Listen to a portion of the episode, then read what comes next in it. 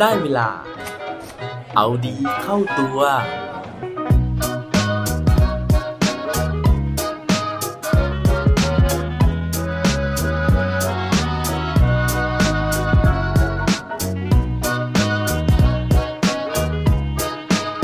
ธุรกิจหรืออาชีพของคุณเป็นมิตรกับคนรอบข้างหรือเปล่าครับ สวัสดีครับ พบกับผมชัชวานแสงบรีดีกร และรายการเอาดีเข้าตัว รายการที่จะคอยมาหมั่นเติมวิตามินดีดด้วยเรื่องราวแล้วก็แรงบันดาลใจ เพื่อเพิ่มพลังและภูมิต้านทานในการใช้ชีวิตให้กับพวกเราในทุกๆวัน มีบางครั้งนะฮะที่ผมไปรับประทานอาหารนะฮะ แล้วก็เห็นว่าพ่อค้าแม่ค้านะครับที่ขายอาหารอยู่เนี่ยร้านตั้งอยู่ข้างๆกันนะฮะแต่กลับไม่ถูกกันนะครับ เพราะฉะนั้นเนี่ยก็จะเป็นความยากลำบากสำหรับผมเองที่บางครั้งอยากจะกินอาหารร้านนี้นะฮะในขณะที่คนที่ผมไปด้วยนะครับ อาจจะอยากสั่งอาหารจากร้านข้างๆเนี่ยมาทานร่วมกันนะครับ ผลก็ปรากฏว่าไม่สามารถที่จะสั่งอาหารข้ามร้านมาได้นะฮะเนื่องจากว่าทั้งสองเจ้าเนี้ยมีทิฐินะฮะแล้วก็มีความขัดแย้งกันนะครับ หรือว่าในข่าวบางข่าวนะฮะที่ผมได้ยินได้ฟังมานะครับ อย่างล่าสุดก็มีเคสของอคุณยายคนหนึ่งนะฮะถูกร้านข้างๆนะฮะซึ่งเป็นร้านขายพวกอะไหล่ท่อไอเสียนะครับ รุมทำร้ายนะฮะรุมกระทืบนะครับ เนื่องจากว่าคุณยายคนนี้เนี่ยชอบไปด่าว่านะฮะเจ้าของร้านนะครับว่าธุรกิจร้านของเขาเนี่ยมีเสียงดังนะฮะแล้วก็บางครั้งเนี่ยก็ส่งกลิ่นเหม็นรบกวน นอกจากธุรกิจแล้วนะครับ บางครั้งเองคนที่เราเคยร่วมงานด้วยนะฮะเราก็ไม่สามารถคาดเดาได้ว่าในวันข้างหน้าเนี่ยเราจะต้องมารู้จักแล้วจะต้องมาเจอเขาอีกหรือเปล่านะครับ อย่างเพื่อนร่วมงานของผมล่าสุดเนี่ยเพิ่งลาออกไปนะฮะแล้วก็ก่อนที่จะลาออกเนี่ยผมก็ค้นพบนะฮะว่า เราเคยทำงานในบริษัทเดียวกันมาก่อนนะครับ เมื่อประมาณเกือบ 10 ปีที่แล้ว ซึ่งโชคดีมากที่ผมเนี่ยไม่ได้มีความขัดแย้งกับเขาคนนั้นนะฮะเพราะไม่อย่างนั้นเนี่ยโอ้วันที่เราจะต้องโคจรกลับมาทำงานร่วมกันอีก มันก็คงมีความกระอักกระอ่วนมีความไม่สบายใจ แล้วก็การทำงานเนี่ยมันก็คงไม่ราบรื่นไม่สมูทนั่นเอง ที่ผมเล่ามาทั้งหมดนะฮะคือผมอยากจะสื่อนะครับว่า การที่เราทำธุรกิจนะฮะหรือว่าทำอาชีพอะไร แล้วเรามีความสัมพันธ์ที่ดีกับคนรอบข้างเนี่ยผมเชื่อว่าสิ่งนั้นมันจะทำให้เรานะฮะอาชีพของเราธุรกิจของเราเนี่ยมีความยั่งยืน ในขณะที่ถ้าเกิดว่าเรามีความขัดแย้งกับคนรอบข้างนะฮะผมเชื่อว่าเราเองก็จะไม่มีความสุขนะฮะในการทำธุรกิจหรือว่าอาชีพนั้น แล้วก็ธุรกิจของเราเนี่ยก็อาจจะไม่ได้รับการสนับสนุนจากคนที่อยู่ตรงนั้น อย่างวันนี้นะฮะผมมีเรื่องราวของธุรกิจธุรกิจหนึ่งนะฮะที่เขาบอกว่าสามารถที่จะยืนหยัดนะครับ แล้วก็ยังประสบความสำเร็จอยู่ได้จนถึงทุกวันนี้ นั่นก็เพราะการสร้างความสัมพันธ์นั่นเอง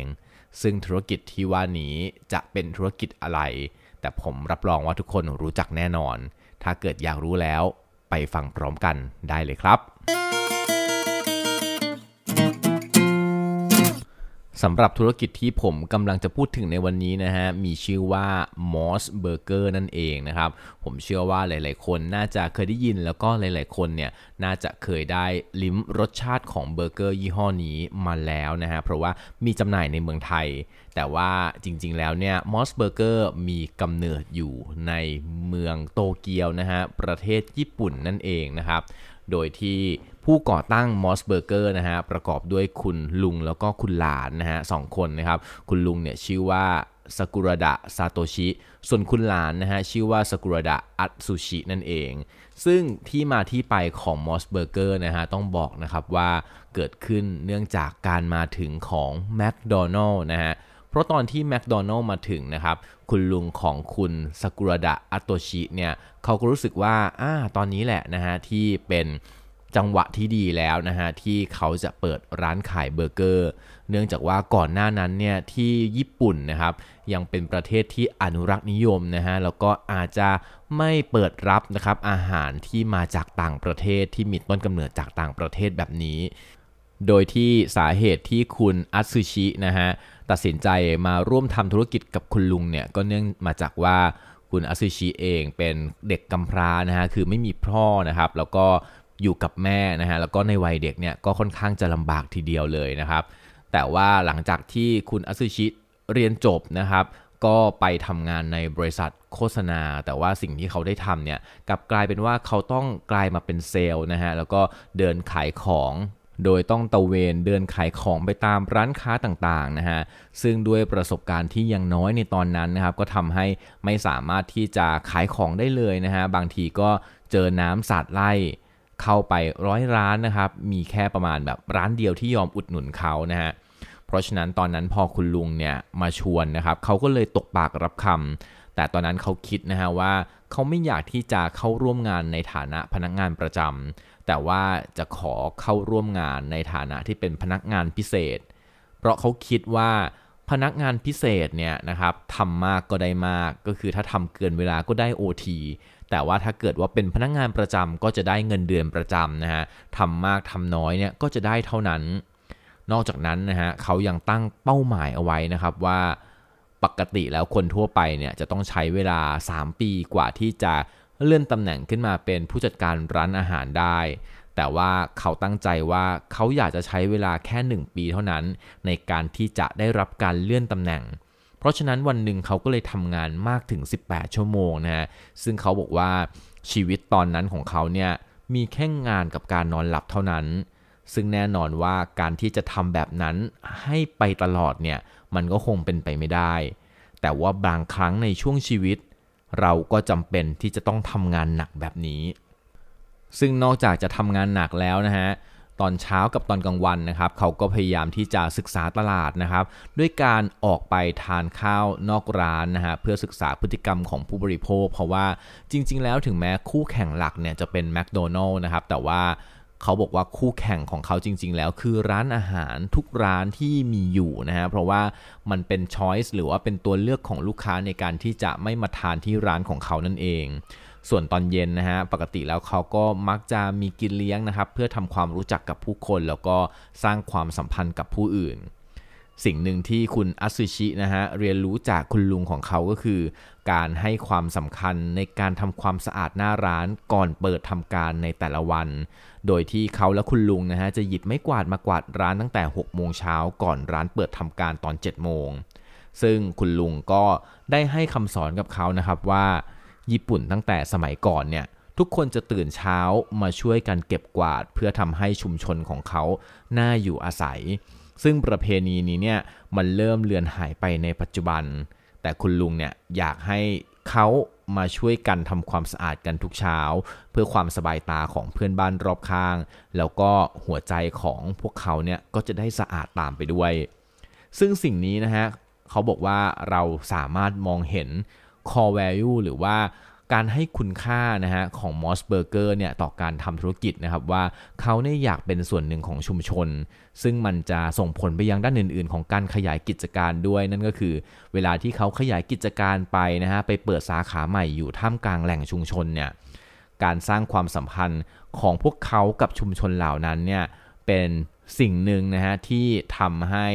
สาขาหรือว่าการดำเนินการของเขาเนี่ยประสบความสำเร็จ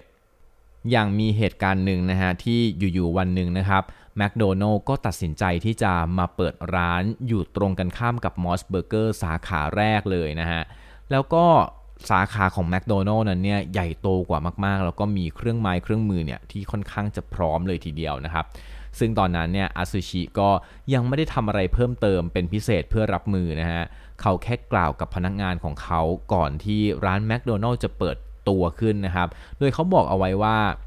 ขอให้พวกเราพนักงานทุกคนนะฮะทำความสะอาดเหมือนอย่างที่ทำเป็นประจำไม่ว่าจะเป็นข้างในหรือว่ารอบๆ ข้างนอกร้าน ใส่ใจของเราลงไปในอาหาร แล้วก็ยื่นส่งให้ถึงมือของลูกค้า แล้วก็ปรากฏนะฮะว่าวันที่ร้านแมคโดนัลล์เปิดร้านวันแรกเนี่ยร้าน MOS Burger สาขานาริมาสุนะฮะที่อาซูชิดูแลอยู่เนี่ย ปรากฏว่ายอดขายไม่ได้ตกลงนะฮะ แต่กลับทุบสถิติยอดขายในวันปกติตั้งแต่เปิดสาขามา คือขายดีที่สุดตั้งแต่เปิดร้านมาเลยนะครับ ยิ่งวันเสาร์อาทิตย์เนี่ยก็ยิ่งทำยอดขายดีขึ้นกว่าเดิมอีก ผลสุดท้ายแล้วนะฮะ เดือนนั้น MOS Burger ทำยอดขายได้มากกว่าคู่แข่งอย่างแมคโดนัลล์ซะด้วยซ้ำซึ่งสาเหตุที่เป็นอย่างนี้นะฮะ เพราะว่าคนที่อาศัยอยู่รอบๆร้าน MOS Burger สาขานาริมาสุเนี่ย กลัวว่าถ้าเกิดว่าทุกคนหนีไปกินที่ร้านที่มาเปิดใหม่ซะหมดนะครับ ร้านของอาซูชิเนี่ยจะเจ๊งแล้วก็ปิดกิจการไป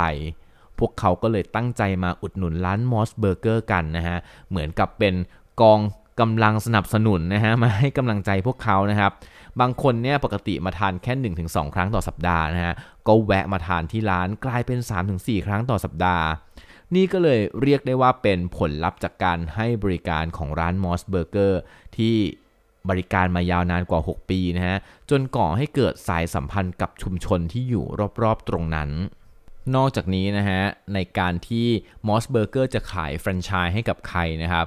เขาเนี่ยจะไม่ได้ให้แฟรนไชส์ไปง่ายๆนะฮะ แต่ว่าใครที่จะมาซื้อนะครับ จะต้องมาพูดคุยนะฮะ หรือว่าจะต้องมาคุยกับเขาเนี่ยเป็นปีๆเลยนะฮะ สาเหตุที่เป็นแบบนั้นเนี่ยก็คือเขาบอกว่าเขาต้องการให้คนที่ซื้อแฟรนไชส์ไปได้มีความรู้สึกว่าเขาเป็นเจ้าของธุรกิจของเขาจริง ๆ ซึ่งมันก็จะสร้างแรงผลักดันในการให้บริการที่ดีให้กับลูกค้า เพราะการที่เขามาคุยกันเป็นปีๆเนี่ยมันจะเป็นการสร้างความสัมพันธ์ระหว่างคนที่จะมาซื้อกับตัวมอสเบอร์เกอร์มันจะรู้สึกผูกพันไปโดยปริยายนะครับ เรียกว่าเขาให้ความสัมพันธ์ที่ดีนะฮะเน้นการสร้างความสัมพันธ์ที่ดีกับทุกเรื่องเลยจริง ๆนะครับ บางสาขานะฮะเขายังมีนโยบายนะครับในการที่จะให้คนที่ซื้อแฟรนไชส์ไปเนี่ยได้มีโอกาสในการบริหารร้านตามสไตล์ตัวเองนะฮะโดยที่ไม่ได้มีกฎเกณฑ์อะไรมากมาย แต่ว่าให้แต่ละร้านเนี่ยใช้วิจารณญาณ เพราะฉะนั้นเนี่ยบางร้านเนี่ยก็เลยมีการจ้างคุณยายนะฮะหรือว่าคุณตาอายุ 60-70 ปี มาเป็นพนักงานในร้านด้วยเวลาที่มีคนรุ่นลูกรุ่นหลานมาอุดหนุนนะฮะมันก็จะสร้างความรู้สึกของคุณยายที่ไปถามหลานว่า โอ้ยวันนี้จะกินอะไรดีจ๊ะประมาณนี้เลยนะฮะเพราะฉะนั้นเนี่ยมันก็จะเกิดความสัมพันธ์นะครับในรูปแบบเครือญาติที่เกิดขึ้นโดยไม่ได้ตั้งใจนะฮะซึ่งผลจากสิ่งเหล่านี้เองนะฮะเขาบอกนะครับว่าแม้ในบางครั้งเนี่ยมันจะเกิดภาวะวิกฤตเศรษฐกิจนะฮะอย่างในปี 2015 นะครับ ซึ่งตอนนั้นเนี่ยแมคโดนัลล์นะฮะซึ่งเป็นเจ้าตลาดแฮมเบอร์เกอร์อันดับหนึ่งในญี่ปุ่นประสบ ภาวะขาดทุนนะครับ แล้วก็ยอดขายลดลงติดต่อกันมาหลายเดือน แต่ว่า MOS Burger เนี่ยยังสามารถทำยอดขายได้เพิ่มเติมอย่างสม่ำเสมอ และนั่นก็เป็นเรื่องราวของมอสเบอร์เกอร์นะฮะเบอร์เกอร์ที่ไม่ได้สนใจแค่การเอาแป้งนะฮะเอาข้าวหรือเอาขนมปังมาห่อเนื้อห่อไส้นะฮะแต่ว่ายังสนใจในเรื่องของการเอาความรู้สึกดีๆเนี่ยมาห่อครอบอาหารไว้อีกทีหนึ่งเพื่อให้ลูกค้าที่มาทานที่ร้าน รู้สึกดี เพื่อให้คนที่อยู่รอบๆร้านรู้สึกดี เพื่อให้ชุมชนและเพื่อให้คนที่มาติดต่อ ทำธุรกิจด้วยเนี่ยรู้สึกดีนะฮะเพื่อสุดท้ายแล้วตัวของเจ้าของธุรกิจก็จะรู้สึกดีแล้วก็ enjoy นะฮะหรือว่าสามารถที่จะดื่มด่ำกับผลประกอบการที่ดีได้ในที่สุด หวังว่าพวกเราทุกคนนะฮะอาจจะเอาหลักการของเขานะฮะไปยึดถือนะครับไปปรับใช้ในการดำเนินชีวิตประจำวันของเรานะในการที่ไม่ว่าเราจะประกอบอาชีพอะไรนะครับ อย่าลืมนะฮะใส่ใจความรู้สึกของคนรอบข้าง ความสำเร็จของเรานะฮะมันจะไม่มีความหมายเลยถ้าเกิดว่าเราต้องทำร้ายคนรอบข้าง และทำให้คนเหล่านั้นไม่มีความสุข เพราะว่าวันหนึ่งนะฮะมันอาจจะกลับมาทิ่มแทงเรานะครับทำให้เราเนี่ยไม่มีความสุขกับความสำเร็จเราก็เป็นได้ครับ และปิดท้ายวันนี้ด้วยโคดดีโคดโดน เขาบอกไว้ว่า people do not buy goods and services they buy relations stories and magic ผู้คนส่วนมากไม่ได้ซื้อสินค้าหรือบริการจากตัวสินค้าหรือบริการนั้น แต่ว่าเขาซื้อเพราะความสัมพันธ์ ซื้อเพราะเรื่องราวของสินค้านั้นมากกว่าครับ อย่าลืมกลับมาเอาดีเข้าตัวกันได้ทุกวันจันทร์พุธศุกร์พร้อมกด subscribe ในทุกช่องทางที่คุณฟัง รวมถึงกดไลค์กดแชร์ เพื่อแบ่งปันเรื่องราวดีๆ ให้กับเพื่อนๆของคุณผ่านทุกช่องทางโซเชียลมีเดีย สุดท้ายนี้ขอให้วันนี้เป็นวันดีๆ ของพวกเราทุกคน สวัสดีครับ